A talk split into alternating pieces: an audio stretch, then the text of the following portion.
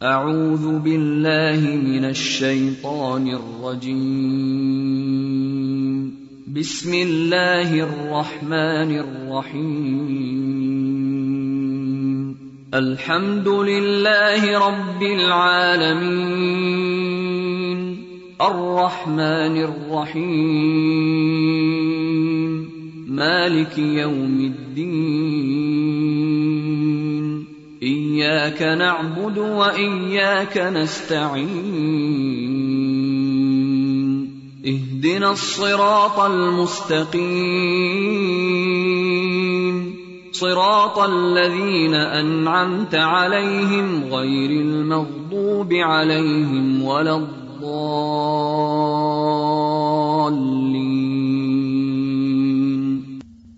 نحمده ونصلي على رسوله الكريم، أما بعد. فأعوذ بالله من الشيطان الرجيم بسم الله الرحمن الرحيم رب اشرح لي صدري ويسر لي أمري واحلل عقدة من لساني يفقه قولي آج میں آپ سب کے ساتھ رسول اللہ صلی اللہ علیہ وسلم کی کچھ احادیث شیئر کروں گی۔ ان ابی حریرت قال قال رسول اللہ صلی اللہ علیہ وسلم انما يبعث الناس على نیاتهم حضرت ابو حریرہ رضی اللہ تعالی عنہ سے روایت ہے کہ رسول اللہ صلی اللہ علیہ وسلم نے فرمایا، یقیناً لوگ اپنی نیتوں پر اٹھائے جائیں گے۔ قیامت کے دن صرف اپنے اعمال کے ساتھ نہیں، اپنی نیتوں کے ساتھ اٹھائے جائیں گے۔ بہت آسان اور واضح معنی ہے، لیکن سمجھنا اتنا ہی مشکل۔ کسی انسان کا دنیا میں نیک عمل، خواہ دیکھنے میں کتنا بھی بڑا کیوں نہ نظر آتا ہو، لیکن قیامت کے دن اس کا سائز، اس کا وزن، اس کا حجم، اس کی نیت کے مطابق ہوگا۔ آپ اس کو ایک چھوٹی سی مثال سے سمجھ سکتے ہیں کہ جیسے ایک بلون ہوتا ہے، تو بلون کے کئی سائز ہوتے ہیں نا۔ ایک وہ سائز ہوتا ہے اس کا جو اوریجنل ہوتا ہے، اور پھر آپ اس میں جتنی ہوا بھرتے جائیں اتنا بڑھتا چلا جاتا ہے۔ اور بازو کا ایک چھوٹا سا بلون جو ہے بہت بڑا بھی ہو جاتا ہے۔ تو عمل انسان کا اسی اعتبار سے حجم اور وزن پائے گا جتنا زیادہ اس میں نیت کا خلوص شامل ہوگا۔ کوئی بھی کام جب آپ کریں، جس میں آپ بظاہر یہ کہتے ہیں، آپ کے منہ پر یہ لفظ ہوتے ہیں کہ میں یہ کام اللہ کے لیے کر رہی ہوں، یا دل میں بھی آپ کہتے ہیں، تو واقعی اس کو اللہ ہی کے لیے کیجیے آج دنیا میں ہماری نیت چھپی ہوئی ہے۔ ہمارے دل کے ارادے اور ہمارا اندر جو ہے وہ کسی کے سامنے نہیں ہے۔ اس لیے ہمیں بعض اوقات اس کی فکر بھی نہیں ہوتی۔ جو چیز تو ہمیں کسی کو دکھانی ہوتی ہے، جو دکھاوے کا کام ہوتا ہے، اس کی تو بہت فکر ہوتی۔ ہے کہ ہر چیز پرفیکٹ ہو، کہیں بھی کوئی کمی نہ ہو۔ لیکن جو چیز کسی کو نظر نہیں آتی، اس کی طرف سے ہم سب سے زیادہ غافل ہوتے ہیں۔ بالکل بے فکر۔ وہ ٹھیک ہے، نہیں ہے، کوئی بات نہیں، پرواہی نہیں۔ لیکن قیامت کے دن تو انسان کے اعمال کے اوپر کیا لپٹا ہوا ہوگا؟ اس کی نیت ہے۔ یہ تھا یہ شخص اندر سے یعنی اندر کو باہر کر دیا جائے گا۔ اس تجربے کو آپ دنیا میں بھی کر کے دیکھا کریں کہ جو کچھ میرے دل میں ہے، اگر وہ میرے منہ پہ آ جائے، میری شکل پہ آ جائے، یا میرے ساتھ ساتھ بولنا شروع کر دے، تو کیا ہوگا؟ کیا ہم فیس کر سکتے ہیں کسی انسان کو بھی پھر؟ تو اللہ سبحان و تعالیٰ کو ہم کیسے فیس کر سکیں گے؟ پھر آپ دیکھیے کہ ایک حدیث سے مزید یہ معنی واضح ہوتا ہے کہ نیت انسان کے عمل پر کس طرح اثر انداز ہوتی ہیں۔ نبی صلی اللہ علیہ وسلم نے فرمایا کہ لوگ چار طرح کے ہوتے ہیں۔ ایک وہ شخص جس کو اللہ نے علم اور مال دیا، وہ اپنے مال میں علم کے مطابق تصرف کرتا ہے یعنی مال خرچ کرتے وقت جو اس کا علم ہوتا ہے کہ کہاں کیا کرنا چاہیے اس کے مطابق اسے خرچ کرتا ہے، تو وہ اجر پاتا ہے۔ جو جتنے انویسٹمنٹ کے طریقے زیادہ جانتا ہے، اتنا ہی زیادہ وہ بہتر جگہ انویسٹ کرتا ہے مال۔ تو وہ خوب نفع کماتا ہے۔ دوسرا وہ ہے جو کہتا ہے کہ اگر اللہ تعالی نے مجھے اس طرح کا مال دیا ہو یعنی اس کے پاس علم ہے، مال نہیں، تو وہ سوچتا ہے کہ اگر اللہ تعالیٰ مجھے ایسا مال دے، تو میں بھی اسی طرح کے نیکی کے کام کروں گا۔ وہ سچے دل سے تڑپتا ہے۔ اللہ تعالیٰ اس شخص کو بھی پہلے کے برابر اجر عطا کرتا ہے، نیت کی وجہ سے۔ تیسرا شخص ہے جس کے پاس علم نہیں لیکن مال ہے۔ لہٰذا وہ جہالت کے ساتھ ہر غلط جگہ پر مال خرچ کرتا ہے۔ اللہ تعالیٰ کی نافرمانی کے کام کرتا ہے اس مال سے۔ تو کیا ہوتا ہے کہ وہ شخص اللہ کی ناراضگی بول لیتا آٹومیٹیکلی ایک چوتھا شخص ہے، وہ اس شخص کو اپنا آئیڈیل بناتا ہے۔ اگر مجھے مال ملے یعنی اس کے پاس نہ علم ہے نہ مال ہے، وہ کہتے اگر مجھے مال ملے تو میں بھی اسی طرح کے کام کروں گا یعنی غلط کام کروں گا۔ اس کو بھی اس کے برابر سے ملے گی۔ کیونکہ اس کا ارادہ یہی ہے۔ جیسے کہ حدیث میں آتا نا کہ القاتل والمقتول قلعہ فنار دونوں آگ میں ہیں۔ تو لوگوں نے پوچھا کہ قاتل تو آگ میں جائے گا مانا سمجھ میں آتا ہے، لیکن جو بےچارا مارا گیا، وہ کیوں آگ میں جائے گا؟ تو آپ نے فرمایا کیا وہ بھی اپنے بھائی کو قتل کے ارادے سے نہیں نکلا تھا؟ اس کا بھی ارادہ قتل کرنے کا تھا۔ دونوں آمنے سامنے ہوئے تھے، ایک ہی نیت کے ساتھ۔ ایک کا وار چل گیا، دوسرے کا وار نہیں چلا۔ تو اس سے کیا ہوا؟ سزا میں دونوں برابر۔ تو انسان کا کسی کام کا جو ارادہ ہوتا ہے نا، وہ بڑا اہم ہوتا ہے۔ مثلاً ایک شخص موقع نہیں پا رہا۔ اس کو شوق بہت ہے کوئی اچھا کام کرنے کا، لیکن اس کو راہ نہیں مل رہی، اس کو سمجھ نہیں آ رہی، اس کو موقع نہیں مل رہا۔ لیکن تڑپ بہت ہے اندر۔ تو اس کی، اس تڑپ کی وجہ سے اللہ سبحان و تعالیٰ اس کے لیے اجر لکھ دیں گے۔ اور قیامت کے دن اپنی نیتوں کے ساتھ وہ اٹھائے جائیں گے یعنی کام کا موقع نہیں ملا، لیکن نیت اور ارادہ بڑا پکا تھا۔ اور اللہ تعالیٰ نے اس کا سلا کیا دیا کہ اس کو کام کیے بغیر بھی اجر دے دیا۔ لیکن اگر ہمارا ارادہ ہی درست نہ ہو، کرنا کرانا کچھ نہیں۔ بس صرف رونا روتے رہے، نہیں، موقع نہیں، ٹائم نہیں، یہ نہیں، وہ نہیں، بہانے بہانے۔ تو ایسے میں کیا ہوتا ہے؟ اللہ تعالیٰ کو تو سب پتا ہوتا ہے کہ ہم اندر سے کیا سوچ رہے ہیں۔ اگلی حدیث ہے ان ابھی ہو رہی رہتا ردی اللہ عنہ ان رسول اللہ صلی اللہ علیہ وسلم قال، تجدون الناس معادنا خیارهم فی الجاہلیتی خیار فل اسلام ادا فقی حضرت ابو حرارا رضی اللہ تعالی عنہ سے روایت ہے، رسول اللہ صلی اللہ علیہ وسلم نے فرمایا، تم انسانوں کو کان کی طرح پاؤ گے۔ کان کہتے مائنس کو۔ انسان مائنس کی طرح ہے۔ جو لوگ دور جاہلیت میں بہتر تھے، اسلام کے بعد بھی بہتر ہیں، جبکہ وہ دین کا علم حاصل کر لیں۔ سب انسان برابر نہیں ہوتے۔ آپ دیکھیں شکل و صورت کے اعتبار سے بھی سب ایک جیسے نہیں۔ چائنیز کو آپ دیکھیں جاپنیز کو دیکھیں ایشینس کو دیکھیں یورپینس کو دیکھیں افریقنس کو دیکھیں، شکلیں بھی فرق ہیں، رنگ بھی فرق ہے اسی طرح مزاج بھی فرق ہے عادتیں بھی فرق ہیں، پسند، ناپسند بھی فرق ہے اور اسی طرح نیکی کا شوق بھی ہر ایک میں ایک جیسا نہیں ہوتا، ہر ایک کا فرق ہوتا ہے۔ یعنی انٹرسٹ اور ان کی جو دلچسپیاں ہیں، وہ بھی فرق ہوتی ہیں۔ اچھا آپ نے اپنے آس پاس ایک جیسی شکل و صورت رکھنے والے یا ایک جیسے بظاہر مزاج رکھنے والے یا ایک فیملی یا خاندان کے لوگوں میں بھی دیکھا ہوگا کہ سب کا ٹیمپرامنٹ فرق ہے۔ شکلیں فرق ہے شوق فرق ہے اپنے بچوں میں آپ یہ اختلاف دیکھتے ہیں۔ ایک ہی ماں باپ ہے لیکن ہر بچے کا اپنا ہی ایک مزاج ہے۔ کچھ تو ایسے ہوتے ہیں کہ ان کے اندر خیر ہی خیر بھرا ہوتا ہے۔ کہ سونے پہ تولے جائیں۔ اتنی نیکی اور خیر ہوتی ہے ان میں۔ یعنی اگر آپ ان کو ایکسپلور کرو، جیسے کان ہوتی ہے نا، کان کھودو، زمین کھودو، تو بیچ میں سے پہاڑ کو جب آپ نکالو تو اس میں سے سونا نکل آئے۔ کچھ ایسے ہیں جیسے کھودو تو چاندی نکلے، کہیں سے لوہا نکلے، کہیں سے پیتل نکلے، کہیں سے کچھ نکلے۔ تو اسی طرح جب لوگوں کے ساتھ آپ کا معاملہ ہوتا ہے، تو اس وقت مختلف طرح کے لوگ آپ کو ملتے ہیں۔ مثلاً ایک پہاڑ بظاہر بڑا خوبصورت نظر آتا ہے، لیکن اگر آپ اس کو کھودیں تو اس کے اندر سے کوئی سونا نہیں نکلے گا۔ اندر سے ہو سکتا ہے کہ لوہا نکلے یا کچھ بھی نہ نکلے، پتھر کا پتھر ہی ہو۔ بظاہر رنگ بہت خوبصورت ہو سکتا ہے۔ اسی طرح ایک پہاڑ ایسا ہو سکتا ہے کہ جو بظاہر معمولی نظر آتا ہو، لیکن اگر آپ اسے ایکسپلور کریں، کھودنا شروع کریں، تو اس کے اندر سونے کی کان ہوگی۔ تو لوگوں کی صرف آپ ظاہر پر ان کو نہیں پرکھ سکتے، جب تک کہ واسطہ نہ پڑے۔ وہ جو ایک پنجابی کا محاورہ ہے، شاید کہ راہ پیا جانے، واہ پیا جانے، پتہ نہیں کچھ ایسا کہتے ہیں کہ جس سے واسطہ پڑے، اسی سے پتا چلتا ہے کہ اس کی اصل حقیقت کیا ہے۔ ہاں؟ یعنی معاملہ کیے بغیر آپ کسی کو پہچان نہیں سکتے صرف ظاہریت سے۔ تو لوگ جو اچھے نیچر کے ہوتے ہیں، اچھے نیت کے ہوتے ہیں، ان کی نیکی چھپتی نہیں ہے کہیں۔ اور جو بدنیت ہوتے ہیں، وہ بھی چھپ نہیں سکتے۔ جب آپ ان کے ساتھ معاملہ کریں گے تو بدنیتی بھی ظاہر ہو جائے گی۔ فرمایا کہ جو لوگ دور جاہلیت میں اسلام لانے سے پہلے اچھی نیچر والے تھے، اسلام کی سمجھ لا کے بھی وہ خوب چمکے۔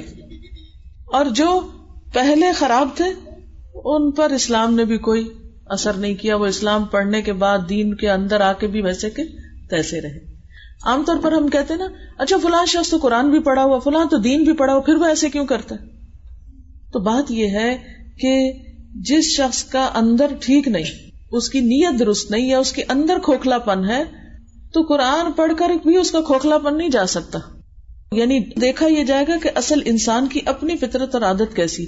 ہر انسان کا ایک ظرف ہوتا ہے۔ مثلاً اس کی مثال کیسے، جیسے یہ گلاس کا ایک ظرف ہے، اس بوتل کا ظرف ہے۔ آپ پانی اس میں ڈالو تو اس کے سائز کے مطابق آئے گا، اس میں اس کے سائز کے مطابق آئے گا۔ بات ایک ہی ہوتی جسے قرآن کی بات ہوتی، دین کی بات ہوتی۔ ہر ایک پر مختلف طریقے سے اثر کرتی۔ اس نیت کے باب کے ساتھ اس حدیث کو کیوں لایا گیا؟ کہ اصل چیز انسانوں کی ظاہری شکل و صورت نہیں ہے۔ انسانوں کا ظاہر نہیں، وہ تو منافقین کا ظاہر بھی بڑا خوبصورت تھا۔ قرآن پاک میں سورت المنافقون پڑھی ہے نا آپ نے؟ اس میں ان کی شخصیت کے بارے میں کیا آتا ہے؟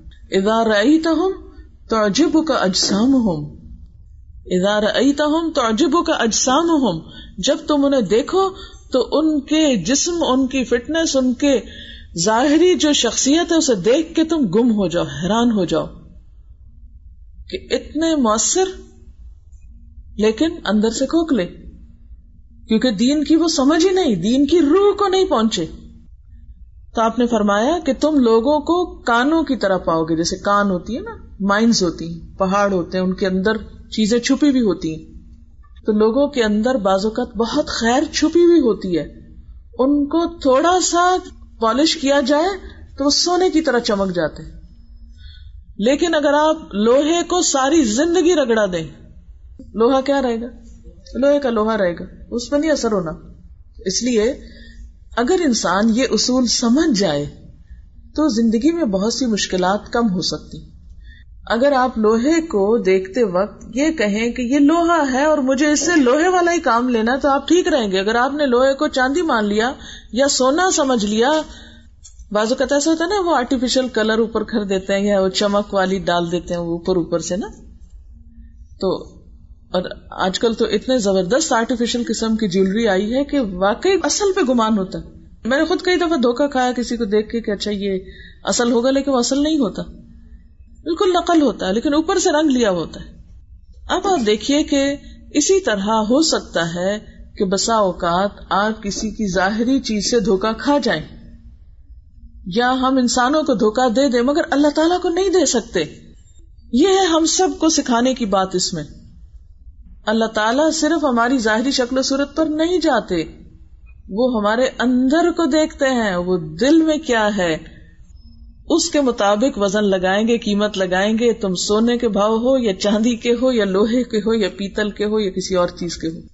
تو ہمیں اگرچہ اپنے ظاہری طور طریقوں کو بھی اچھا کرنا ہے، لیکن ہمیں اپنے دلوں کی حالت کا جائزہ زیادہ لینا ہے، اس طرف توجہ بہت کرنی ہے۔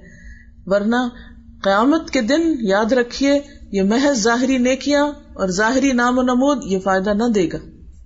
اگر ہم ظاہری طور پہ حجاب اوڑھ کے بھی پھر رہے ہیں، لیکن ہمارے اندر نہیں ہے وہ سب کچھ، تو فائدہ نہ ہوگا۔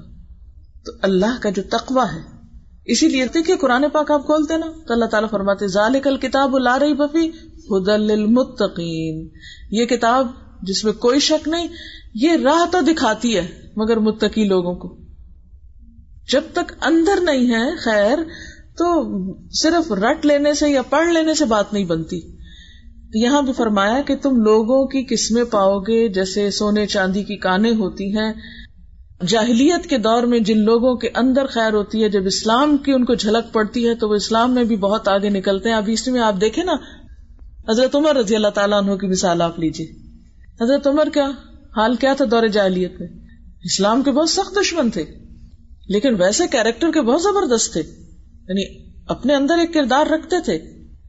اسی لیے تو رسول اللہ صلی اللہ علیہ وسلم آپ کے لیے دعا کرتے تھے کہ اللہ ان کو ہدایت دے۔ ابو جہل، یا ان میں سے کم از کم ایک کو تو یعنی اسلام کے لیے دے دے۔ کیوں؟ کیونکہ آپ کو پتا تھا کہ یہ کیریکٹر اگر اسلام میں آ جاتا ہے تو اسلام کو بہت ترقی ہوگی۔ اور واقعی جب وہ اسلام کی طرف پلٹے تو بہتوں کو پیچھے چھوڑ گئے۔ بہت آگے گئے۔ بہت آگے۔ کیونکہ ان کے اپنے اندر کیریکٹر تھا۔ تو صحابہ کرام کے بارے میں ایک بات یاد رکھیے بہت مشہور مستشرق ہے مارگولیت تو اس نے صحابہ کرام کو خراج تحسین پیش کیا، کہتے ہیں کہ نبی صلی اللہ علیہ وسلم نے اپنے آس پاس ہیرو کی ایک نرسری لگائی تھی۔ وہ ان کو ہیرو کی نرسری کہتے ہیں۔ وہ کہتے ہیں کہ اصحاب رسول صلی اللہ علیہ وسلم جو تھے، وہ کار نبوت میں شریک تھے۔ آپ صلی اللہ علیہ وسلم کے مشن کو آگے بڑھانے میں صحابہ کرام کا بہت بڑا ہاتھ ہے۔ اسی لیے اللہ سبحان تعالیٰ فرماتے ہیں ردی اللہ عنہ و ردو ان اللہ ان سے راضی ہو گیا اور وہ اللہ سے راضی ہو گئے۔ یہ کوئی معمولی بات نہیں ہے۔ دنیا کا سب سے بڑا سرٹیفکیٹ ہے۔ اس سے بڑی کسی انسان کی کوئی سعادت ہے ہی نہیں کہ اللہ اس سے راضی ہو جائے۔ ہاں؟ اب یہ جو کیریکٹر تھا، یہ جو کردار تھا صحابہ کرام کا اور جو مضبوط کردار، اس نے اسلام کو تقویت دی تھی۔ اور پوری دنیا میں اسلام پھیلا تھا، ان کے ذریعے۔ لیکن ان میں بھی ہر ایک کا پھر اپنا اپنا ایک رول تھا۔ حضرت ابو بکر رضی اللہ تعالیٰ عنہ کے ذریعے بھی بہت خیر پھیلی، لیکن ان کی اپنی شخصیت تھی، حضرت عمر کی اپنی تھی، حضرت علی رضی اللہ تعالیٰ عنہ کی اپنی تھی، حضرت عثمان رضی اللہ تعالیٰ عنہ کی اپنی تھی۔ کسی نے اپنے مال کے ساتھ، کسی نے اپنے ٹیلنٹ کے ساتھ مختلف طریقوں سے اسلام کی خدمت کی۔ تو ایک تو ہمیں یہ بھی سمجھنا چاہیے کہ ہر انسان سے ایک ہی چیز ایکسپیکٹ نہیں کرنی چاہیے۔ یہ نہیں سمجھنا چاہیے کہ سب ایک ہی جیسا کام کرے یا سب ایک جتنا کام کرے ہر انسان فرق ہوگا۔ اگر یہ فرق جان لے تو آپ کا معاملہ بھی آسان ہو جائے گا۔ لیکن یہاں شرط یہ رکھی کہ دور جاہلیت میں کوئی کتنا بھی اچھا ہو، لیکن اصل اچھائی اس وقت آتی ہے اضافقی ہو جب دین کی سمجھ آتی۔ اور اگر دین کی سمجھ نہیں ہے تو کوئی شخص کتنا بھی ذہین ہو کتنا ہوشیار ہو اس کا یہ سب کچھ بیکار ہے، کیونکہ وہ اللہ کو دھوکا نہیں دے سکتا اپنی ذہانت اور لیاقت کے ساتھ۔ اگلی حدیث ہے ان ابھی ہو رہی رہتا قال قال رسول اللہ صلی اللہ علیہ وسلم، المؤمن القوی خیر و احب اللہ من المؤمن الضعیف وفی کل خیر احرس على ما ينفعك واستعن بالله ولا تعجز۔ وان اصابك شيء فلا تقل لو انی فعلت كان كذا وكذا ولكن قل قدر الله وما شاء فعل فإن لو تفتح عمل الشیطان سیدنا ابو حریرہ رضی اللہ تعالی عنہ سے روایت ہے کہ رسول اللہ صلی اللہ علیہ وسلم نے فرمایا، طاقتور مومن، کمزور مومن سے زیادہ بہتر اور اللہ کو زیادہ محبوب ہے۔ اور ہر ایک میں بہتری ہے۔ اس چیز کی ہرس کرو جو تمہیں نفع دے۔ اور اللہ سے مدد طلب کرو اور ہمت نہ ہارو۔ اور اگر تمہیں کچھ نقصان پہنچ جائے تو یہ مت کہو، کاش میں ایسا کر لیتا، اگر میں ایسا کر لیتا تو ایسا ہو جاتا۔ البتہ یہ کہو، اللہ کی تقدیر یہی تھی۔ اور اس نے جو چاہا کیا، کیونکہ اگر کا لفظ شیطان کے کام کا دروازہ کھول دیتا ہے۔ اب حدیث میں پہلی بات کیا ہے؟ طاقتور مومن، کمزور مومن سے زیادہ بہتر اور اللہ کو زیادہ پیارا ہے۔ اب یہ طاقت سے مراد پہلوان ہونا نہیں ہے، کہ پہلوان لوگ اللہ کو بہت پیارے ہیں۔ اس سے مراد ایمان کی طاقت ہے۔ نیکی کے کاموں پر قوت یعنی ایک انسان ہو سکتا ہے کہ جسمانی طور پر کمزور ہو، بہت پڑھا لکھا نہ ہو، دنیاوی معاملات میں بہت ہوشیار نہ ہو، لیکن دین کے معاملے میں بہت مضبوط ایمان کا ہو۔ اس کے لیے کس کی مثال دیں گے آپ صاحب ہمیں سے؟ حضرت عمر ویسے ہی بہت طاقتور تھے، دور جاہلیت میں بھی تھے۔ حضرت سمیہ حضرت سمیہ معلوم ہے آپ کو کون تھی؟ ابو جہل کی لانڈی تھی۔ اسٹیٹس کے اعتبار سے کیسی تھی؟ کمزور۔ اور ایک عورت تو ویسے بھی کمزور ہوتی۔ کہاں یہ کہ وہ ایک آزاد عورت نہ ہو، بلکہ غلام عورت ہو۔ ایک غلام عورت تھی۔ مجبور۔ لیکن ایمان کتنا مضبوط۔ اتنی مار کھاتی تھی پھر بھی ایمان سے باز نہیں آتی تھی، حتیٰ کہ ابو جہل نے ایک دن غصے میں آ کے برچی مار کے ماری ڈالا۔ اسلام میں سب سے پہلی شہید قرار پائی۔ پہلی شہیدہ۔ ایک عورت۔ پہلی مومن۔ ایک عورت۔ ہاں؟ تو یہ ہے قوت ایمان کی۔ ٹھیک ہے، جان ہی جائے گی نا، چلی جائے۔ کوئی بات نہیں۔ ایمان نہ جائے، کیونکہ وہ کہتا تھا کہ اللہ کا انکار کر دو۔ کفر کی طرف بلاتا۔ اچھا حضرت بلال کوئی ان کا خاندان نہیں تھا وہاں مکہ میں، کوئی کنبا قبیلہ نہیں تھا، کوئی ان کے سر پہ نہیں تھا، وہ بھی غلام تھے، وہ بھی کمزور تھے۔ لیکن کتنی سزائیں دیتے تھے ان کو۔ اور کتنے مضبوط تھے وہ۔ ہر طرح کی تکلیف اٹھائی، لیکن احد احد پکارا۔ اللہ کی وحدانیت سے نہیں پھرے تو قوت سے مراد یہاں ایمان کی قوت ہے ڈٹرمنیشن ہے۔ تو ایسا ڈٹرمنیشن انسان کو اللہ کے قریب کر دیتا ہے۔ حضرت آسیہ، آپ دیکھیے فرون کے گھر میں کتنا ظلم ڈھاتا تھا فرون کہتے ہیں کہ ہاتھوں میں کیل ٹکوا دیتا تھا، جس کے بھی خلاف جاتا تو وہ کہتی تھی، یا رب، نجنی من القوم الظالمین۔ اللہ ان ظالموں سے مجھے نجات دے۔ رب ابن لی اندہ کا بیتن فی الجنہ۔ اللہ جنت میں اپنے پاس گھر بنا دے اور مجھے فرعون اور اس کے عمل سے نجات دے اور مجھے ظالم قوم سے نجات دے۔ لیکن ایمان میں بہت مضبوط تھی۔ ساری سزائیں بھگت کے بھی ایمان کا دامن نہیں چھوڑا۔ اپنے ایمان کو نہیں داؤ پہ لگایا۔ تو یہاں کیا فرمایا کہ قوی مومن، کمزور مومن سے زیادہ پیارا ہے اللہ کو، زیادہ محبوب ہے۔ اور سب میں ہی بھلائی ہے۔ سارے ایمان والے اللہ تعالیٰ کو اچھے لگتے ہیں۔ لیکن جن کے اندر ایمان کی قوت زیادہ ہوتی ہے، جیسے آپ کو معلوم ہے حضرت عمر کے بارے میں، آتا ہے کہ شیطان ان کو جس رستے پہ دیکھ لیتا تھا، وہ رستہ ہی چھوڑ دیتا تھا۔ یعنی شیطان بھی ڈرتا تھا ان سے۔ ایسی قوت انسان کے اندر جب ایمان کی ہوتی ہے، ہم کہتے ہیں نا، ہمیں بہت ڈر لگتا ہے، ہمیں شیطان پھسلا دے گا، ہمیں بہکا دے گا۔ نہیں، شیطان کچھ نہیں کر سکتا، آپ خود مضبوط ہوئیے۔ باہر کے اثرات اس وقت آپ کے اوپر آتے ہیں جب آپ اندر سے کمزور ہوتے ہیں۔ اگر آپ کے اندر کا ڈیفینسو سسٹم کام کر رہا ہے تو کوئی آپ کو وائرل ڈیزیز آپ کو کچھ نہیں کریں گی۔ تو ہم سب کو اس بات کی طرف توجہ رکھنی چاہیے کہ وہ کون سے طریقے ہیں جن سے ہم اپنے ایمان کو مضبوط رکھیں تاکہ ہم اللہ کے پیارے ہو جائیں۔ پھر فرمایا، اس چیز کی ہرس کرو جو تمہیں نفع دے۔ یعنی نیکی کے کاموں کی ہرس رکھو، کہ اور توفیق ہو۔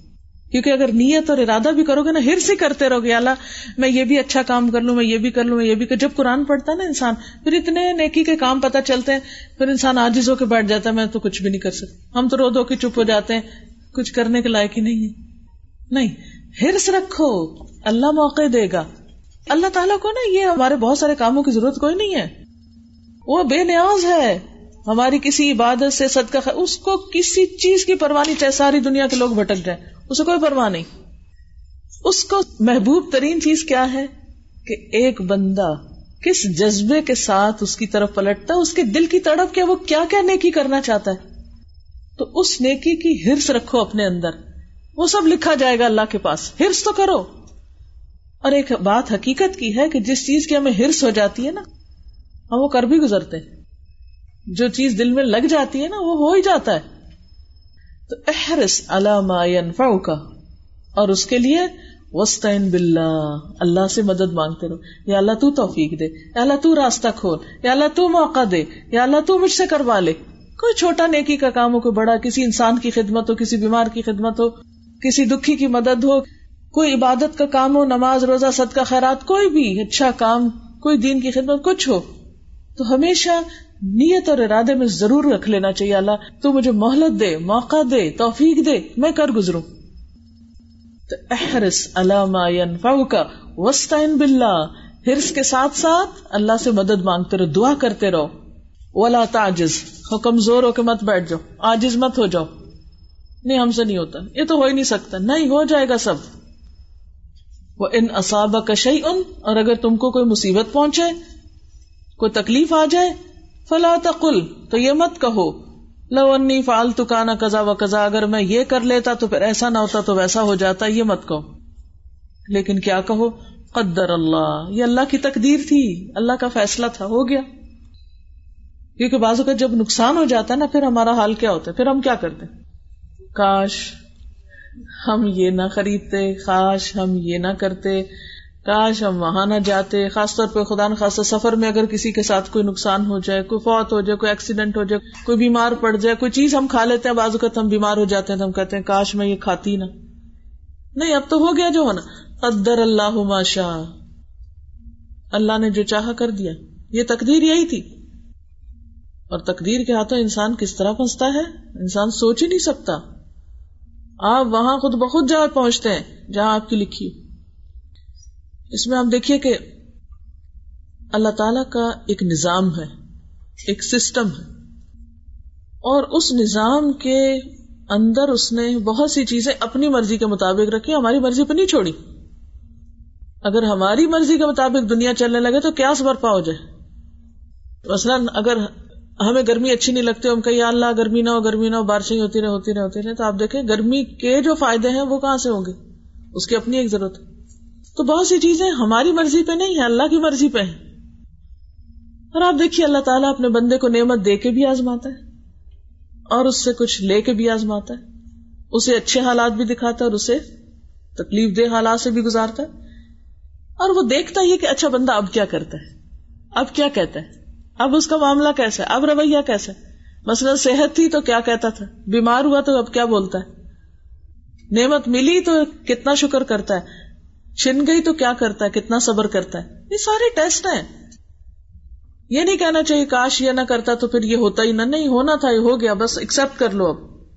اور لو مت کہا کرو یعنی کاش اور اگر نہ کہا کرو، کیونکہ اس سے شیطان کو موقع مل جاتا ہے اپنے کام کا۔ وہ بس سے ڈالتا ہے، وہ مایوس کرتا ہے، پریشان کرتا ہے۔ اور اس سے انسان پھر جب مایوس ہو جاتا ہے تو ہاتھ پاؤں چھوڑ بیٹھتا ہے۔ پھر اس سے آگے نہیں بڑھ سکتا۔ اگلی حدیث ہے انبی ہو رہی رتا قال قال رسول اللہ صلی اللہ علیہ وسلم بد الاسلام غریبا وسيعود كما بدا غریبا فطوبى للغرباء. ابو حرا رضی اللہ تعالی عنہ سے روایت ہے کہ رسول اللہ صلی اللہ علیہ وسلم نے فرمایا، اسلام اجنبی شروع ہوا، پھر اسی طرح اجنبی ہو جائے گا، جیسے شروع ہوا تھا، تو مبارک ہو ان اجنبیوں کو۔ یعنی پہلے پچھلے سب اجنبیوں کو، مبارک ہو۔ اجنبی کیسے شروع ہوا تھا؟ آپ کو معلوم ہے کہ مکہ کے لوگ شرک میں ڈوبے ہوئے تھے۔ اندھیروں میں پڑے ہوئے تھے، جہالت میں۔ تو رسول اللہ صلی اللہ علیہ وسلم کی آواز ان کے لیے ایک اجنبی آواز تھی کہ سارے لوگ بتوں کو پوچھتے تھے، آپ کہتے تھے، بت نہ پوجو۔ تو وہ کہتے تھے، یہ کیا بات ہے ہمارے باپ دادا سے یہ کام ہو رہا ہے، آپ کہتے یہ نہ کرو۔ تو وہ اپنے ہی دیش میں، اپنے ہی وطن میں اجنبی ہو گئے۔ اتنے اجنبیوں کے لوگوں نے کہا آپ یہاں رہ ہی نہیں سکتے، اب تو ہم آپ کو ختم ہی کر کے دم لیں گے۔ لہٰذا آپ نے ہجرت کر لی۔ پھر اللہ کے فضل سے وہ پیغام پوری دنیا میں عام ہوا۔ فرمایا کہ جس طرح اسلام کو عروج ہوا تھا نا، ایسے ہی ایک وقت آئے گا کہ وہ واپس جہالت پھیل جائے گی دنیا میں، اور دین کے ماننے والے، چاہنے والے، عمل کرنے والے بہت تھوڑے رہ جائیں گے۔ اور وہ جو بھی کریں گے، لوگ کہیں گے، یہ عجیب و غریب انسان ہے۔ ساری دنیا ادھر جاتی ہے، یہ ادھر چلتا ہے۔ اس کا طریقہ سمجھ ہی نہیں آئے گا لوگوں کو۔ وہ کہ یہ پاگل ہو گئے، یہ سود نہیں لیتا، یہ حرام کام نہیں کرتا، یہ دھوکہ نہیں دیتا، آج کے دور میں کون کرتا یہ سب؟ عام طور پہ ہوتی ہے نا ہمارے گھروں میں ہی گفتگو کتنے لوگ کہتے ہیں، آج کوئی سچائی کا دور ہے۔ وہ تو سچائی کا کوئی خاص دور ہوتا ہے۔ سچائی تو سچائی ہے، ہر دور کے لیے ہے۔ یعنی ایسا ہوگا کہ تم دین پر عمل کرتے ہوئے بالکل آئسولیٹ ہو جاؤ گے، لوگوں کے نزدیک کا عجوبہ بن جاؤ گے۔ لیکن ایسا عجوبہ بننے والے پریشان نہ ہو ان کے لیے خوشخبری۔ وہ اللہ کی نظر میں بہت اہمیت رکھتے ہیں، چاہے لوگوں کی نظروں میں ریجیکٹ کر دیے جائیں۔ فتوب الغربا تو ہمیں کرنا وہ ہے جو ہمارے رب کو پسند ہو۔ اگلی حدیث ہے، ان مردا سے نل قال۔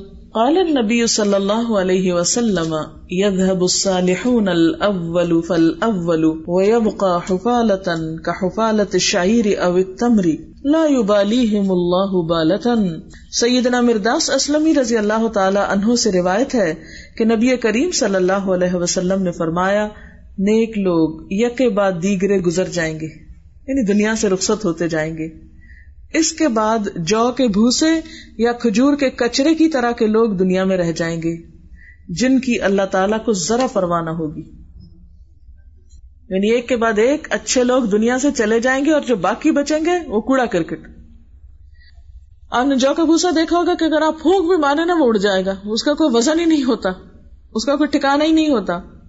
اور اسی طرح کھجوروں کی ٹوکری میں اگر آپ کھجورے مثلاً کھا رہے ہیں، اچھی اچھی اچھی کھا لیں، تو باقی ردی جو بچتے ہیں، آپ اس کو اٹھا کے بن میں پھینک دیتے ہیں۔ یا انگور کھا رہے ہوتے ہیں، اچھے اچھے کھا لیتے جو خراب ہوتے ہیں، وہ پھینک دیتے تو اسی طرح جب لوگوں کے اندر ایمان نہیں رہے گا، بدنیت ہو جائیں گے، بد اخلاق ہو جائیں گے، دین چھوڑ دیں گے، تو وہ زمانہ ایسا ہوگا کہ لوگ اللہ کی نظر میں، چاہے وہ اسلام کے دعوے دار ہوں، خدا کی نظر میں کچرے کی طرح ہوں گے، بھوسے کی، چھلکے کی طرح ہوں گے اللہ کو ان کی ذرا پرواہ نہ ہوگی وہ کہاں مرتے ہیں، کہاں جیتے ہیں، کیا ان پہ گزرتی ہے، کون ان کو ذلیل کرتا ہے، کون ان کو کیا کرتا ہے؟ کوئی پرواہ نہیں ایسے لوگوں کی۔ کیونکہ پیچھے ہم نے پڑھا نا کہ اللہ کو کون لوگ پیارے ہوتے ہیں؟ جو ایمان کے مضبوط ہوتے ہیں۔ تو جو بات بات پہ ایمان بیچ ڈالے ہاں؟ وہ اللہ کو کیسے پیارے ہو سکتے؟ وہ تو کچرا ہے۔ ان کی کیا قیمت ہے؟ ان کی کیا ویلو تو پھر وہ کہاں کس ہلاکت کے کھڈ میں جا کے گرتے ہیں؟ اللہ کو پرواہ اچھا آپ دیکھیے، آج کے دور میں لوگ کہتے ہیں نا، آخر کیا بات ہے کہ لوگ اللہ کو مانتے بھی ہیں، پھر بھی مسلمانوں میں اتنی تکلیفیں آتی ہیں اور دنیا میں مسلمان اس طرح ذلیل و خوار ہو رہے ہیں؟ بنیادی بات یہی ہے کہ مسلمان مسلمان رہے کب ہے صرف نام لگا دینے سے تھوڑی مسلمان بنتے ہیں۔ مسلمان بننا تو انسان سے بہت سی چیزوں کا تقاضا کرتا ہے۔ وہ تو اندر باہر سے انسان کو کچھ اور کر دیتا ہے۔ نام لینا تو بہت آسان ہے۔ جیسے علامہ اقبال نے کہا تھا نا، چمی گویم مسلمانم بلرزم۔ جب میں کہتا ہوں کہ مسلمان ہوں تو میں کانپنے لگتا ہوں۔ کمی دانم مشکلات لا الہ را۔ کیونکہ مجھے پتا ہے کہ لا الہ الا اللہ کہنے کی مشکلات کیا ہے کہ انسان اپنی زندگی میں صرف ایک اللہ کو راضی کرنے لگے اور باقیوں کو اس کی خاطر ناراض کر دے، بہت مشکل کام ہے۔ بہت ہمت والوں کا کام ہے۔ تو صرف اسلام کا نام لے کے اسلام کے اندر داخل ہو جانا آسان ہے، لیکن اسلام کے تقاضوں کو پورا کرنا مشکل ہے۔ لیکن جو لوگ ان مشکلات سے گزر جاتے ہیں، پھر اللہ کے نزدیک بہت عزیز اور پیارے ہو جاتے ہیں۔ اگلی حدیث ہے ان ابی امام قال، ذکر اصحاب رسول اللہ صلی اللہ علیہ وسلم یوما عنده الدنیا۔ فقال رسول اللہ صلی اللہ علیہ وسلم، الا تسمعون؟ الا تسمعون؟ ان البدادت من الایمان، ان البدادت من الایمان۔ سیدنا ابو اماما رضی اللہ تعالی عنہ سے روایت ہے کہ رسول اللہ صلی اللہ علیہ وسلم کے صحابہ نے ایک دن آپ کے سامنے دنیا کا ذکر کیا، دنیا کی رونقوں کا اور دنیا کی باتوں کا، کہ فلاں کے پاس اتنا ہے، کیسر و کسرا کے پاس ایسے ایسے محلات ہیں، اتنی ان کی دنیا ہے اور ایسے وہ رہتے ہیں، اتنے ناز نخروں میں سونے چاندی کے برتن استعمال کرتے ہیں، اس طرح کی باتیں۔ تو آپ صلی اللہ علیہ وسلم نے فرمایا، تم سنتے نہیں ہو، تم سنتے نہیں ہو، بے شک سادگی ایمان کا حصہ ہے۔ بے شک سادگی ایمان کا حصہ ہے۔ یعنی سادہ طرز زندگی مومن کے لیے ضروری ہے۔ کیوں؟ اس لیے کہ اس کو اپنی عبادت کے لیے بھی وقت نکالنا ہے، اس کو اپنے دینی تقاضے بھی پورے کرنے ہیں۔ اگر وہ بہت زیادہ دنیا کی زینت اور رونق میں کھو جاتا ہے، تو پھر وہ سب حقوق فرائض ادا نہیں کر سکتا۔ اچھا اس میں آپ دیکھیے کہ سادگی کا مطلب کیا ہے۔ مثلاً، آپ اپنے گھر کو صاف ستھرا رکھتے ہیں، آپ اپنے گھر کو کمفرٹیبل بناتے ہیں، کوئی بات نہیں۔ کس لیے بناتے ہیں؟ تاکہ آپ آرام سے سکون سے سو سکیں، سکون سے کام کر سکیں۔ لیکن جب آپ اپنے گھر میں فالتو چیزیں لا لٹکاتے ہیں، تو ان کی خدمت اتنا آپ کو تھکا دیتی ہے کہ پھر آپ کے پاس نماز خوشبو سے پڑھنے کا وقت نہیں رہتا۔ بعض اوقات میں دیکھتی ہوں کہ ہم محض خوبصورتی کی خاطر چھوٹی چھوٹی چیزیں بازاروں سے چنتے رہتے ہیں، پھر گھر لا کے ان کو لٹکاتے رہتے ہیں، پھر اس کے بعد ان کی صفائی شروع کر دیتے ہیں۔ کتنا وقت لگ جاتا ہے؟ اب چھوٹے چھوٹے ڈیکوریشن پیس ہی ہوتے ہیں۔ اگر ان کو ہم صاف کرنے لگ جائیں، کتنا وقت ہمارا لے لیتے ہیں؟ کبھی ہم نے اس وقت کا حساب کیا، ایک ایک منٹ روز گنے تو اگر صرف پندرہ منٹ بھی ایسی چیزیں آپ سے صفائی کا وہ لیتی ہیں تو ہر روز کے پندرہ منٹ لگائے مہینے کے کتنے گھنٹے بنے گی اتنے گھنٹے اگر آپ کسی اور اچھے کام میں گزارے تو آخرت میں کتنے بلند درجات ہو سکتے ہیں۔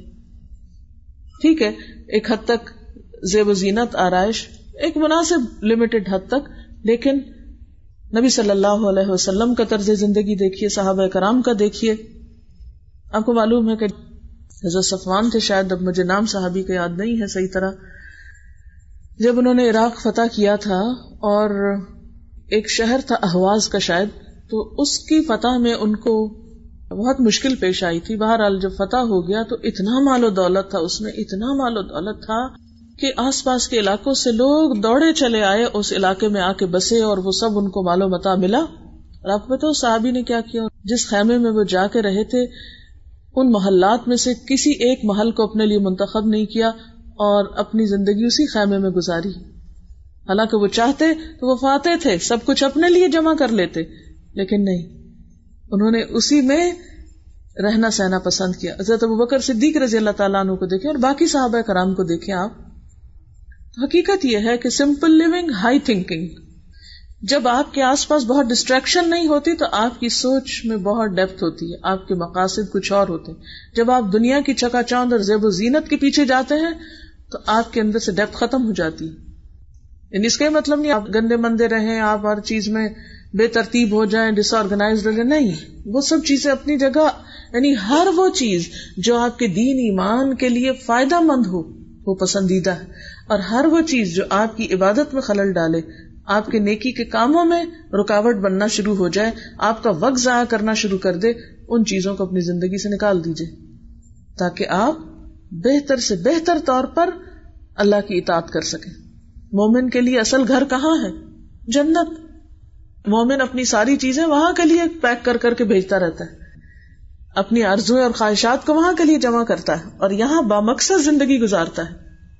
زیادہ سے زیادہ اپنے کام سے اس کو غرض ہوتی ہے کہ میں دین کے کام کو اور زیادہ آگے بڑھا سکوں، خود نیکی کے کام کروں اور تک خیر پھیلاؤں۔ اب آپ دیکھیں، لوگ تو تڑپتے رہے گمراہیوں میں بھٹکتے رہے اور ہم بیٹھ کے اپنے ڈیکوریشن پیس صاف کرتے رہے کیا کر رہے ہیں ہم؟ سوچنے کی بات ہے۔ میں ہی نہیں کہتی کہ اپنے گھروں کو فقیر خانہ ہی بنا لے اور سب اٹھا پھینکے باہر، لیکن ایک لمیٹڈ حد تک، اس سے آگے بہت زیادہ دنیا میں مت جائیے کہ جس سے آپ کے دین کے کام میں خلل اور حرج ہونے لگے۔ اگلی حدیث ہے ان ابی مالک ابن قال كنت جالسا عند رسول اللہ صلی اللہ علیہ وسلم مالک بن ابی نزلہ کہتے ہیں کہ میں رسول اللہ صلی اللہ علیہ وسلم کے پاس بیٹھا تھا۔ آپ نے میرے پھٹے ہوئے کپڑے دیکھے تو فرمایا، کیا تیرے پاس مال ہے؟ میں نے کہا ہاں اللہ کے رسول صلی اللہ علیہ وسلم ہر قسم کا مال ہے۔ آپ نے فرمایا، جب اللہ نے تجھ کو مال دیا تو اس کا اثر تیرے اوپر نظر آنا چاہیے۔ یعنی اس کا مطلب نہیں کہ تم پھٹے پرانے پیون لگائے کپڑے پہنو اور بہت ہی خراب قسم کے حال ہولیے میں رہو۔ نہیں، اللہ نے دیا ہے کمفرٹیبل کپڑے پہنو۔ لیکن ایسا نہیں کہ جن میں کھو کر تم پھر اپنے اصل فرائض کو بھول جاؤ۔ یعنی اعتدال کی راہ دکھا دی اسی لیے دو حدیثیں ساتھ ساتھ یہاں رکھی گئی ہیں تاکہ کسی غلط فہمی کا شکار نہ ہو۔ یعنی انسان کو اللہ تعالی نے جو مال دیا ہے، اس کے مطابق وہ اپنی لونگ کو کمفرٹیبل بنا سکتا ہے، لیکن ایش و عشرت والا نہیں ہوتا بندہ مومن۔ بندہ مومن ایش و عشرت سے پرہیز کرتا ہے، ضروریات کا انکار نہیں کرتا، اللہ کی نعمتوں کو چھپاتا نہیں اور دکھاوا بھی نہیں کرتا۔ دیکھے نا کہ جی جو اعتدال کی راہ ہوتی زیادہ مشکل ہوتی۔ ہے ایک طرف لڑکنا بڑا آسان ہوتا ہے کہ آپ یا تو بالکل فقیر بن جائیں، آسان ہے۔ یا یہ کہ ہر وقت اسی چیز میں، نہیں، ان دو کے بیچ کا رستہ اختیار کریں کہ جس میں آپ نعمتوں کا اظہار بھی کریں اور اس کے ساتھ ساتھ دکھاوا بھی نہ ہو، کسی اور کو لیٹ ڈاؤن کرنا بھی نہ ہو اور اپنی شہرت چاہنا بھی نہ ہو اور اپنے آپ کو پرومیننٹ کرنا بھی مقصود نہ ہو۔ ٹھیک ہے نا؟ کیونکہ جو شخص دنیا میں شہرت کا لباس پہنے، قیامت کے دن اللہ اس کو ذلت کا لباس پہنائے گا۔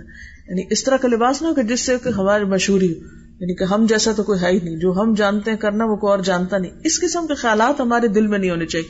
اور پھر میں آپ سے یہ کہوں گی کہ ہم سب کو اپنا اپنا جائزہ لینا چاہیے، کیونکہ ہم اپنے دل کو خود زیادہ بہتر جج کر سکتے ہیں کہ ہم کچھ پہن کے کیا سوچ رہے ہیں۔ کوئی بھی طریقہ زندگی اختیار کر کے اندر ہمارے کیا ہے؟ کیونکہ اللہ تعالیٰ تو فوراً وہاں دیکھتا ہے۔ جیسے پہلی حدیث ہی نا، اللہ تمہاری شکلیں نہیں دیکھتا، تمہارے مال نہیں دیکھتا، وہ تمہارے دل دیکھتا ہے اور تمہارے عمل کو دیکھتا ہے، تمہارے اخلاق کو دیکھتا ہے تمہارا لوگوں کے ساتھ معاملہ دیکھتا ہے۔ اس لیے ہمیں انہیں چیزوں کی طرف توجہ دینے کی ضرورت ہے۔ جو واقعی اہم ہے، ہمیں اپنی پرائرٹیز کا تعین کرنے کی ضرورت ہے۔ اگلی حدیث ہے ان عبد اللہ ابن مسعود ان النبی صلی اللہ علیہ وسلم قال لا يدخل الجنة من كان في قلبه مثقال ذرة من كبر رسول اللہ صلی اللہ علیہ وسلم نے فرمایا، جنت میں داخل نہ ہوگا جس کے دل میں ذرا برابر بھی، رائی کے دانے برابر بھی تکبر ہوگا وہ نہیں جنت میں اندر جا سکتا۔ تو ایک شخص کہنے لگا کہ ایک انسان کو یہ پسند ہوتا ہے، اس کا کپڑا اچھا ہو اس کا جوتا اچھا ہو، تو کیا یہ بھی تکبر میں ہے یعنی اچھا کپڑا، جوتا پہننا؟ فرمایا، ان اللہ جمیل یحب الجمال، اللہ خوبصورت ہے، خوبصورتی کو پسند کرتا ہے۔ الکبر تکبر نام ہے، بطر الحق۔ حق بات کا انکار کر دینا غم تو الناس اور لوگوں کو لیٹ ڈاؤن کرنا، لوگوں کو حقیر سمجھنا۔ اس کو تکبر کہتے ہیں۔ یعنی تکبر اچھے لباس میں نہیں ہے۔ تکبر کس میں ہے؟ خود اچھا پہن کے دوسروں کو بے وقوف سمجھنا۔ اور اس کے ساتھ ساتھ صحیح بات کو ماننا نہیں۔ حق بات کو قبول نہ کرنا۔ صرف خود کو عقل کل سمجھنا۔ دوسروں کی بات کو اہمیت نہ دینا اور درست بات کو قبول نہ کرنا صرف انا میں آ جانا، انا کا شکار ہو جانا، یہ تکبر ہے۔ یعنی جو میں سمجھتا ہوں وہ ٹھیک ہے، جو میں کہتا ہوں وہ درست ہے، جو میں کرتا ہوں وہی اصل ہے۔ اور دوسروں کو سمجھنے کی کوشش نہ کرنا۔ کیونکہ بعض اوقات ایسا ہوتا ہے نا کہ ہمیں زندگی میں خاص قسم کا علم یا تجربہ حاصل ہو جاتا ہے جو دوسروں کو نہیں ہوتا۔ ویسے ساس بہو کی بات ہو سکتی ہے، کہیں بھی اوپر نیچے۔ تو ایسی صورت میں بسا اوقات ایسا ہوتا ہے کہ ایک چھوٹا شخص زیادہ بہتر رائے دیتا ہے ایک بڑے سے۔ مثلاً آپ صلی اللہ علیہ وسلم کی مجلس میں ایک مرتبہ آپ نے مومن کی مثال کے بارے میں پوچھا کہ ایک درخت کی طرح تو وہ درخت کون سا ہے؟ اور بڑے بڑے صحابہ کرام مجلس میں بیٹھے ہوئے تھے، لیکن حضرت عبداللہ بن عمر جو بھی بہت چھوٹے بچے تھے، ان کو جواب آتا تھا، تو وہ شرما گیا۔ ان کے دل میں آیا تو بتایا نہیں کہ اتنے بڑے لوگ میرے ساتھ بیٹھے ہوئے تو میں کیسے بولوں؟ تو جب حضرت عمر کو پتا چلا تو انہوں نے اتنا ڈانٹا کہ تم اگر یہ جواب اس وقت دے دے تو میری دنیا کی ساری دولت سے بہتر تھا کہ تم اللہ کے رسول صلی اللہ علیہ وسلم کو خوش کر دیتے یعنی ایک اچھے جواب کے ساتھ۔ تو بہرحال وہ مثال کھجور کے درخت کی سی تھی یعنی ہاں تو اس طرح بازو کا ایسا ہوتا ہے کہ ایک بالکل چھوٹا بچہ، ایک بہت جس کو ہم کہتے ہیں کہ نہیں، ان کو کیا خبر؟ اللہ تعالیٰ اس کو کوئی بات سجھا سکتا ہے۔ تو بات کسی کی طرف سے بھی ہو۔ بازوقت بہت پتہ کہ مسئلہ حضرت سلمان فارسی تھے، غلام تھے، لیکن جنگ خندق میں صرف ان کا مشورہ لیا گیا اور ان کی وجہ سارے مدینہ کے اس سائڈ سے جہاں سے دشمنوں کے آنے کا خطرہ تھا، خندق کھودی گئی۔ تو نبی صلی اللہ علیہ وسلم کے صحابہ میں سے ایک ایک، اب آپ دیکھیے حضرت بلال اگرچہ غلام تھے، لیکن معلوم ہے حضرت عمر کیا کہا کرتے تھے؟ مجھے یہ جملہ اتنا اچھا لگتا ہے، کہتے تھے، سیدنا ابی بکر آتا کا سیدنا بلال۔ حضرت عمر کہا کرتے تھے، ہمارے آقا ابو بکر نے یعنی اس طرح ہی جیسے ہم بڑے کو آپا کہہ دیتے ہیں یا باجی کہہ دیتے ہیں یا کسی کوئی بھی عزت کا نام دیتے تو ان کے یہاں سیدنا کہتے تھے۔ سیدنا ابو بکر آتا کا آزاد کیا، سیدنا بلال، ہمارے آقا بلال کو۔ آپ سوچیے وہ غلام تھے۔ آپ نہیں سمجھ سکیں گے کہ اس دور کی غلامی اور آکائی کیا چیز تھی۔ اس معاشرے میں اونچ نیچ اس طرح نہیں ہے جو عرب کے معاشرے میں تھی دور جاہلیت میں۔ وہ تو غلاموں کو جانوروں کے برابر سمجھتے تھے، انسان سمجھتے ہی نہیں تھے۔ لیکن اسلام نے آ کر اتنی عزت ان کی بڑھائی اور تقوا کی وجہ سے سب کو عزت ملی۔ اور اس میں بھی ہم دیکھتے ہیں کہ جس طرح حضرت بلال رضی اللہ تعالیٰ عنہ کو، حالانکہ وہ عرب نہیں تھے، شین بھی صحیح نہیں بولتے تھے۔ آزان جیسے مقدس کام کے لیے ان کو چنا گیا۔ آواز بلند تھی ان کی ہاں؟ شین کو سین کی طرح پڑھتے تھے۔ تو بات میں یہ کر رہی تھی کہ کس طرح اسلام نے آ کر عزت دی؟ آپ کو پتا حضرت بلال کے پاس ایک کپڑا ہوتا تھا جس سے وہ اوپر نیچے کو ڈھانپتے تھے۔ وہ دو جوڑے بھی نہیں تھے ان کے پاس۔ غلام تھے۔ حضرت عمر جیسے مضبوط انسان ان کو کہتے ہمارے آقا۔ یہ عزت کس نے دی؟ اسلام نے دی، دین نے دی، ایمان نے دی۔ یہاں پر اللہ تعالی خوبصورت ہے، خوبصورتی پسند کرتا ہے۔ یعنی انسان کی اسٹیٹک سینس انسان کے کپڑے میں سلیقہ، صفائی، ستھرائی۔ یہ نہیں کہ آپ کپڑا سی اور دھاگے لٹک رہے ہوں تو یہ دین ہے، یا یہ ہے کہ آپ اپنے سائز سے بڑے کپڑے پہننا شروع کر دیں، یا یہ کہ آپ اپنا حال ہولیا خراب کر لیں، یہ نہیں ہے اس کا مانا سادگی کا مانا یہ نہیں ہے۔ یعنی آپ ویل ڈریسڈ ہوں، لیکن اپنی حیثیت کے مطابق، اپنے باقی حق حقوق دے کر، یہ نہیں کہ آپ سارا کچھ اپنے اوپر ہی لگا لیں اور آپ کے بہن بھائی ترستے رہیں۔ یا دوسرے جو ہیں وہ سسکتے رہیں دیکھ دیکھ کے آپ کو کہ ٹھیک ہے، ہمارے پاس ہے تو ہم اپنی جان پہ جو لگا، نہیں، ان کا بھی حق ہے۔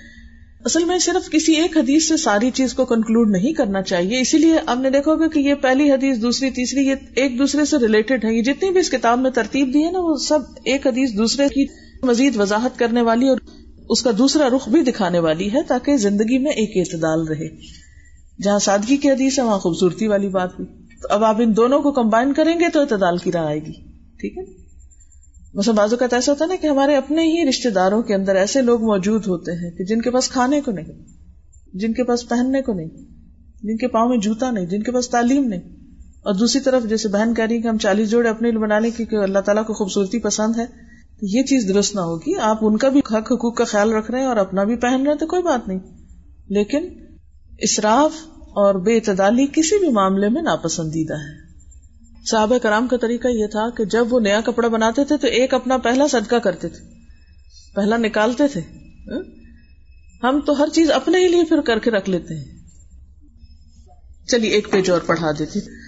ان انس قال قال رسول اللہ صلی اللہ علیہ وسلم، ما كان الفحش في شيء الا شانه وما كان الحياء في شيء الا زانه حضرت انس رضی اللہ تعالیٰ عنہ سے روایت ہے کہ رسول اللہ صلی اللہ علیہ وسلم نے فرمایا، جس چیز میں بھی بے حیائی ہوتی ہے، وہ اس کو ایب دار بنا دیتی ہے۔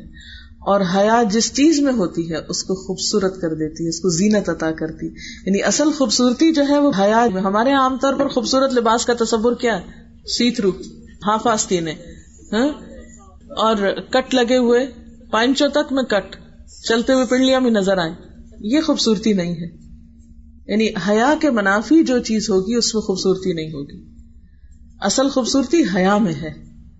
تو اگر کوئی حیا کا دامن چھوڑ دیتا ہے، تو وہ اللہ کی نظر میں کبھی بھی خوبصورت نہیں کہلا سکتا۔ اب آپ دیکھیے، اللہ خوبصورتی پسند کرتا ہے۔ اب کون سی خوبصورتی؟ ساتھ ہی حدیث ہوگی نا ریلیٹ کر رہی ہے۔ سمجھ رہے ہیں کہ یہ ترتیب کیوں دی ہے اس طرح حدیث؟ بہت دن لگے ہیں اس کتاب کی تیاری میں۔ یہ ایسے نہیں ہے پیزرلی وہاں وہاں سے حدیثیں اٹھا کے یہاں جمع کر دی۔ ہر اگلی حدیث جو پچھلی حدیث کے ساتھ کسی نہ کسی طرح ریلیٹ بھی کر رہی ہے۔ اب اس غلط فہمی کو بھی دور کر رہی ہے کہ خوبصورتی کا معنی کیا ہے۔ خوبصورتی کا معنی اپنے جسم کی نمائش نہیں ہے۔ حیا کو تار تار کرنا نہیں ہے۔ تنگ لباس پہننا نہیں ہے۔ بلکہ حیا کے دائرے میں رہنا خوبصورتی ہے۔ انبی حریرت ان نبی صلی اللہ علیہ وسلم قال، المؤمن مؤلف۔ ولا خیر فی من لا یألف ولا یؤلف.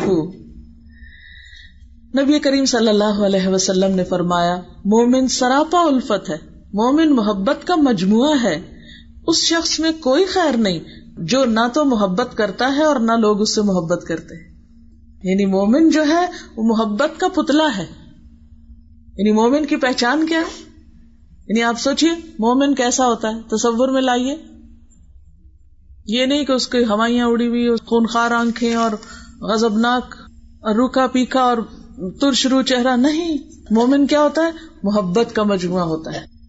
اس سے وہ بولتا ہے تو محبت جھلکتی ہے، وہ معاملہ کرتا ہے تو محبت جھلکتی ہے۔ اس کی ہر چیز سے محبت چھن رہی ہوتی ہے۔ یہ پہچان ہے مومن کی۔ اور اس شخص میں کوئی خیر نہیں جو لوگوں سے محبت نہیں کرتا۔ جس کے دل میں انسانوں کی محبت نہیں، کوئی خیر نہیں اس میں، اور اس سے بھی کوئی محبت نہیں کرتا۔ آپ صلی اللہ علیہ وسلم نے فرمایا کہ تم جانتے ہو کہ قیامت کے دن سب سے قریب میرے کون لوگ ہوں گے؟ میری مجلس میں سب سے قریب قریب میرے کون ہوں گے؟ وہ لوگ جو منکسر المزاج ہیں، ان کے مزاج میں آجزی ہے، ہمبل ہے ہاں؟ المعت اکنافن یعنی کندھے جھکا کے رکھتے ہیں۔ اس کا نہیں مطلب پوسچر خراب کر کے رکھتے ہیں، اس کا مطلب یہ ہے کہ کسی سے آجزی سے بات کرتے ہیں۔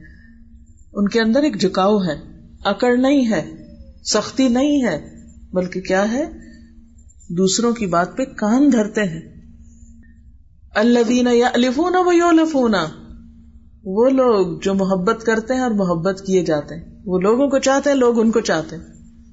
اب دیکھیے کہ محبت دینے سے کیا گستا ہے۔ وہ تو دینے سے اور بڑھتی، جس طرح علم دینے سے بڑھتا نہیں اسی طرح محبت دینے سے اور محبت بڑھتی۔ اگر کوئی آپ کے ساتھ نفرت بھی کرتا تو بھی آپ محبت دیں۔ آپ دیکھیے کہ دین کیسے پھیلا تھا۔ تھوڑا سا سوچیے۔ آپ کو پتا کہ جب مکہ سے آپ مدینہ گئے تھے، کتنے لوگ تھے آپ کے ساتھ؟ دو سو۔ دو سو لوگ۔ تھوڑے ہی سالوں کے بعد جب آپ جنگ بدر کے گئے تھے، تین سو تیرہ۔ چند ایک اور بھی تھے جو معذور تھے اور مدینہ میں تھے، لیکن ہارڈلی تین سو سے چند اوپر۔ سلح ہدیبیہ دو چار سال کے بعد چودہ سو ہو گئے۔ فتح مکہ، دو سال کے بعد دس ہزار ہو گئے۔ حجت الوداع، دو سال کے بعد ایک لاکھ چالیس ہزار ہو گئے۔ یہ کیسے ہوئے؟ محبت سے، معاف کرنے سے، درگزر کرنے سے۔ دوسروں کی خطائیں، معاف کرنے سے۔ آپ نے اپنی جان کے دشمنوں کو معاف کیا تھا۔ مجھے اتنی حیرت ہوتی، اتنی حیرت۔ سچ پوچھے میری سمجھ میں نہیں آتا تھا۔ مجھے یقین بھی نہیں آتا تھا یعنی یقین اس اعتبار سے کہ ناقابل یقین جیسے انسان حیران کر دیتی ہے نا، انسان کو یہ بات ہے۔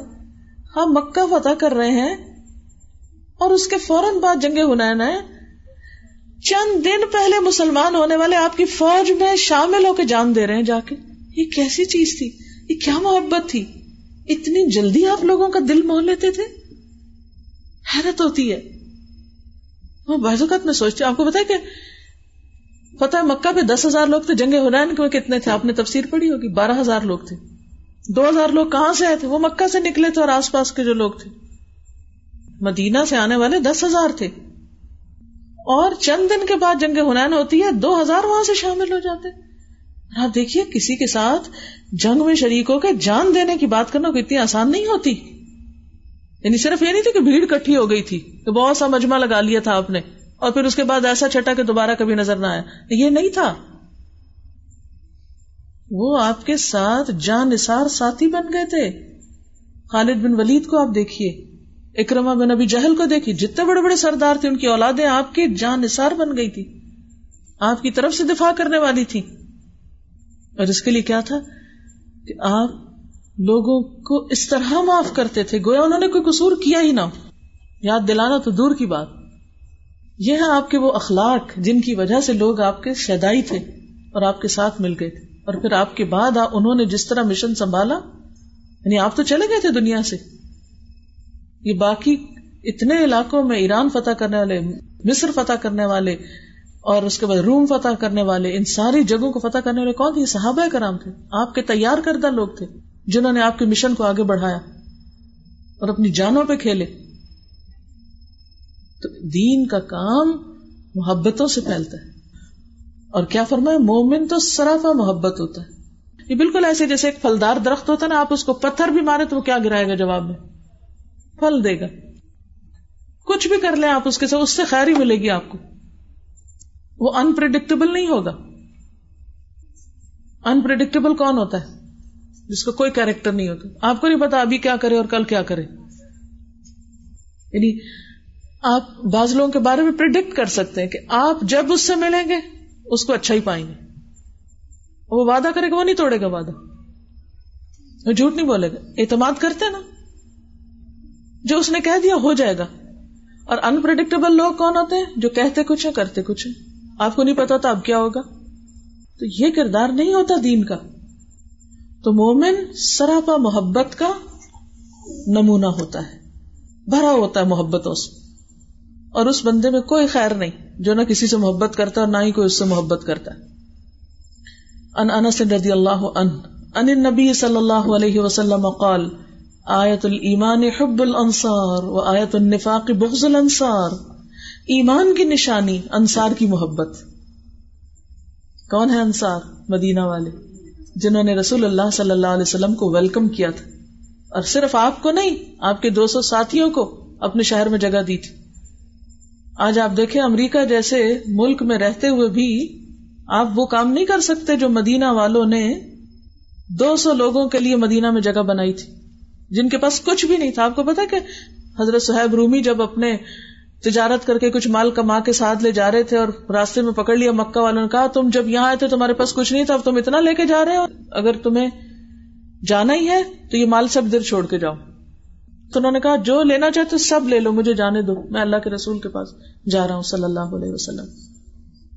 تو اس میں آپ نے قرآن پاک میں پڑھا ہوگا یشری نفس ابتغاء مردات اللہ کہ لوگوں میں سے کوئی ایسا بھی ہے کہ جو اللہ کی رضا حاصل کرنے کے لیے اپنی جان بھی بیچ ڈالتا ہے۔ یعنی ہر چیز اپنی قربان کر سکتا ہے۔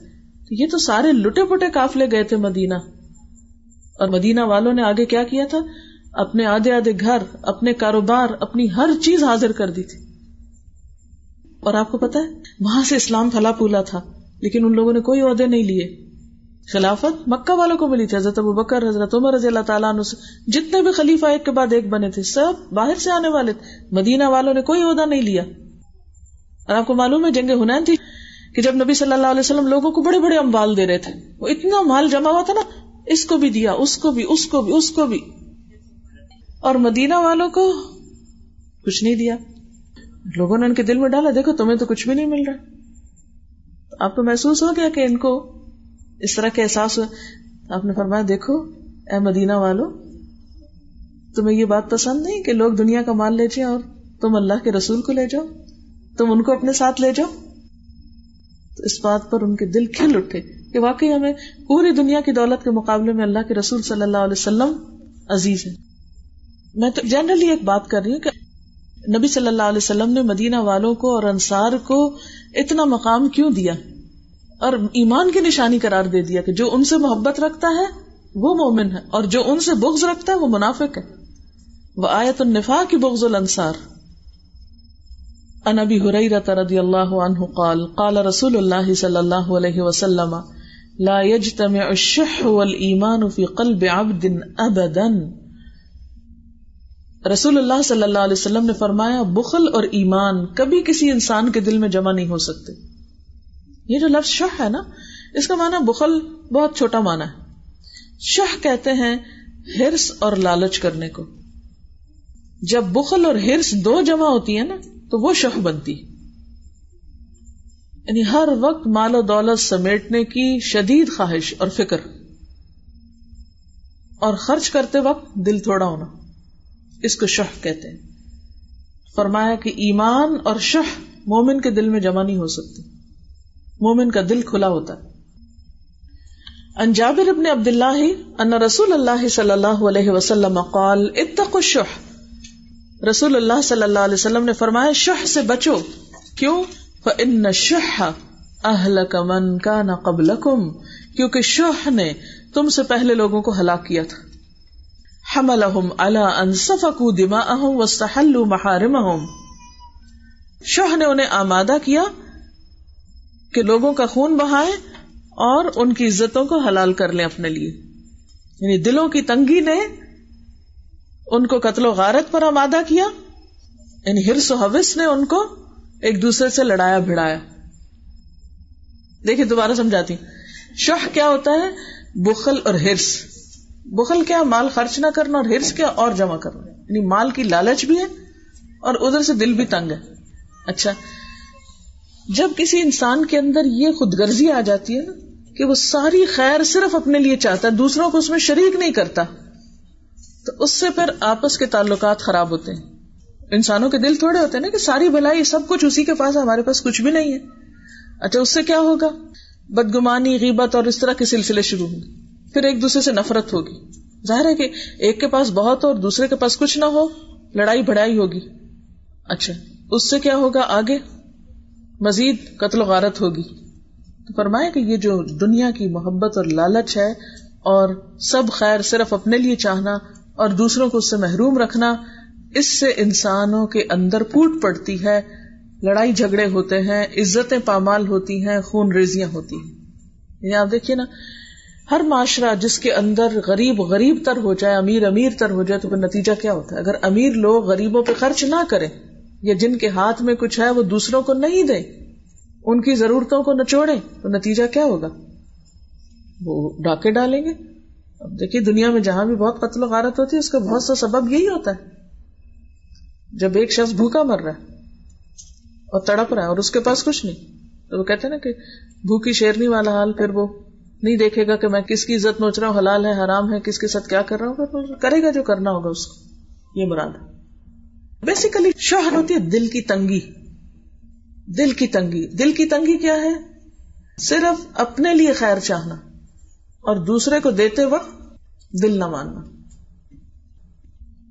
اصل میں یہ ہے کہ مجھے نہیں معلوم کون اسٹوڈنٹ ہوگی کیا ہوگا، لیکن بات یہ ہے کہ ابھی آپ نے حدیث پڑھی کہ لوگ سونے چاندی کی کانوں کی طرح ہوتے ہیں۔ آپ ایک بات کرتے ہیں، ایک کو ایک سمجھ آتی، دوسرے کو دوسری، ایک کچھ کرتا ہے، دوسرا کچھ کرتا ہے۔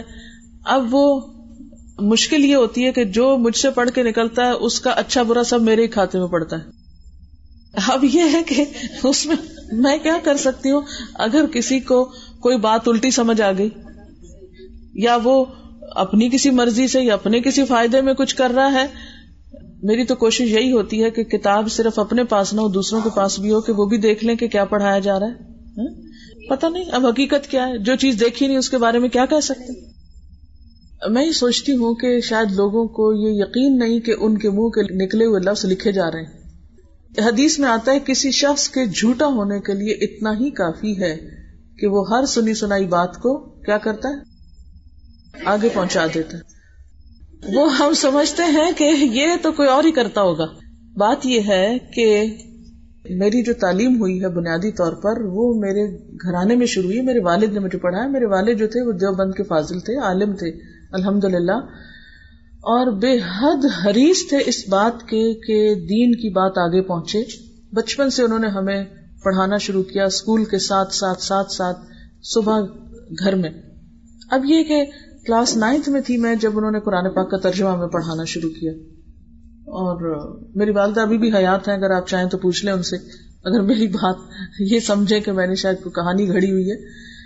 میں اور میری بہن دو ہم ساتھ ساتھ تھے، جن کو وہ صبح کے وقت پڑھایا کرتے تھے الحمد للہ اور جب ایک دفعہ ہم نے ان سے پڑھ لیا، تو پھر اس کے بعد انہوں نے دوبارہ رب سے پڑھایا، ربط قرآن۔ اس کے بعد حدیث میں مشکات شریف پڑھائی۔ فکر میں قدوری کے کچھ اباب پڑھائے قدوری پوری نہیں کی تھی لیکن اباب پڑھائے۔ گرامر انہوں نے سیکھا اباب وغیرہ یہ سب میں نے انہیں سے سیکھے۔ مستقل یہ سلسلہ کئی سال تک جاری رہا۔ آندھی ہو، طوفان ہو، گرمی ہو، سردی ہو، چھٹی نہیں ملتی تھی۔ یعنی ایک وقت آیا تھا کہ سچ مجھے عربی گرامر سے ضد ہو گئی تھی۔ میں کہتی تھی، میں نے نہیں پڑھنی۔ مطلب بہت فارم تھے، نرم بھی بے حد تھے، بہت پیار کرنے والے تھے، لیکن اپنے اصول کے بہت پابند تھے۔ مجھے یاد ہے کہ ایک دن ابواب یہ افال تفیل مفالہ انہوں نے سبق دیا صبح اور کہا شام کو سنوں گا اور شام آندھی آگی میں بڑی خوش کیا، جان چوٹ کے۔ لیکن انہوں نے لیمپ منگوا کے، تیل ڈال کے اس بٹھا لیا ہمیں۔ اور چھوڑا نہیں۔ بہرحال، اس کے بعد یہ تھا کہ الحمد للہ مجھے پھر ایم اے عربی کرنے کا موقع ملا جو پنجاب یونیورسٹی سے میں نے کیا۔ اس میں اللہ کا شکر ہے، بہت اچھے استاد ملے جنہوں نے عربی بولنا، لکھنا، پڑھنا سکھائی۔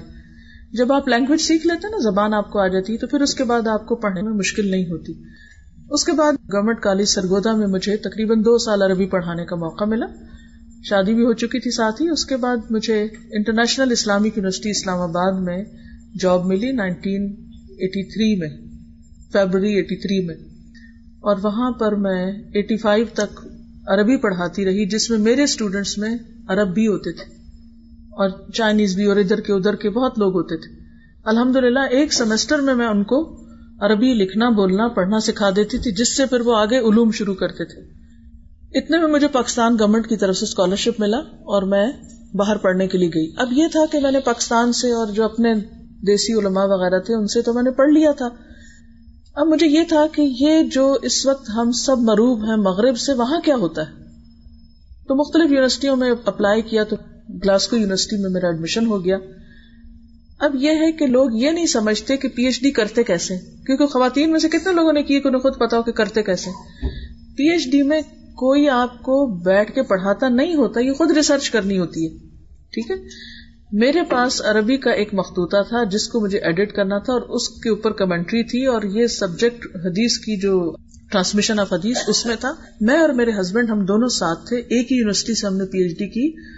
اور ہمیں اللہ کے فضل سے وہاں پر شیخ محمد سعید البازنجی کی ایک سیرین اسکالر ملے، جن سے ہم نے علوم الحدیث کی کتابیں بھی پڑھی، حدیث بھی پڑھی۔ پھر ان کے توسط سے آگے ہم اور بہت سے اسکالر سے ملے۔ چھ مہینے میں نے عرب ورلڈ میں بھی اپنی اسٹڈیز کے دوران گزارے، جس میں سعودی عرب، جارڈن، ایجپٹ اور سیریا وغیرہ میں جانے کا اتفاق بے شمار اسکالر سے ہم ملے، بے شمار لائبریریز میں ہم نے پڑھا۔ اور الحمد للہ ان سارے علوم سے واقف ہو کے پھر جو ریسرچ کی، اس ریسرچ کو سبمٹ کیا اور ہمیں ڈگری وہاں سے ملی۔ اللہ کے فضل سے نہ کسی ایک یہودی سے واسطہ پڑا اور نہ ہی کسی نے کوئی پڑھایا ہمیں بیٹھ کے۔ اور نہ ہی اس کی ضرورت ہوتی ہے۔ دیکھیے پی ایچ ڈی جو ہوتی ہے نا، وہ کسی ایک چیز پر آپ کو ریسرچ کر کے جو انٹرنیشنل اسٹینڈرڈ ہوتا ہے ریسرچ کا، اس کے مطابق اپنا تھیس سبمٹ کرنا ہوتا ہے۔ وہ اس کو ایک ہسٹوریکل چیز کے طور پر لیتے ہیں۔ اور اس کے بعد دیکھتے ہیں کہ آپ نے اگر اس اسٹینڈرڈ کو میٹ کیا تو آپ کو ڈگری مل جاتی ہے۔ اگر نہیں کیا ہوتا تو وہ نہیں ملتی۔ صرف اتنی سی بات ہوتی ہے، وہاں جانے کا اصل مقصد یہ تھا کہ یہ دیکھا جائے کہ وہ لوگ کس طرح سوچتے ہیں، وہ لوگ کس طرح پڑھتے ہیں لائبریریاں کیسے ہوتی ہیں، دنیا میں ہو کیا رہا ہے تاکہ مسلمانوں کو بھی تھوڑا اوپر اٹھایا جائے۔ اس کا فائدہ مجھے یہ ہوا کہ الحمد للہ میرے اندر ایک نیا اینگل آیا دین کو پھیلانے کا اور کرنے کا۔ پھر میں دوبارہ واپس گئی ہوں اسلامک یونیورسٹی میں اور میں نے پڑھایا ہے وہاں. یعنی ہاؤ. چلیے، کچھ حدیثیں تو ہو ہی گئی. باقی آپ انشاءاللہ اگر عادت بنا لیں، ہر روز کم از کم ایک حدیث پڑھنے کی یا دو پڑھنے کی اور اپنے بچوں کے ساتھ بھی اس کو شیئر کر سکتے ہیں. اور یہ جو بڑے بڑے حصے ہیں، اس لیے ہیں کہ آپ ان کو زبانی یاد کر سکتے ہیں. تو ان شاء اللہ عزیز یہ چیزیں آئندہ آپ کو ریفرنس کے لیے بھی کام آئیں گی اور دوسرا یہ ہے کہ ایک ریمائنڈر ہوتا چلا جائے گا. سبحانك سبحان اللہ نشہد اللہ الہ الا انت نستغفرک و نتوب الیک والسلام عليكم ورحمۃ الله وبركاته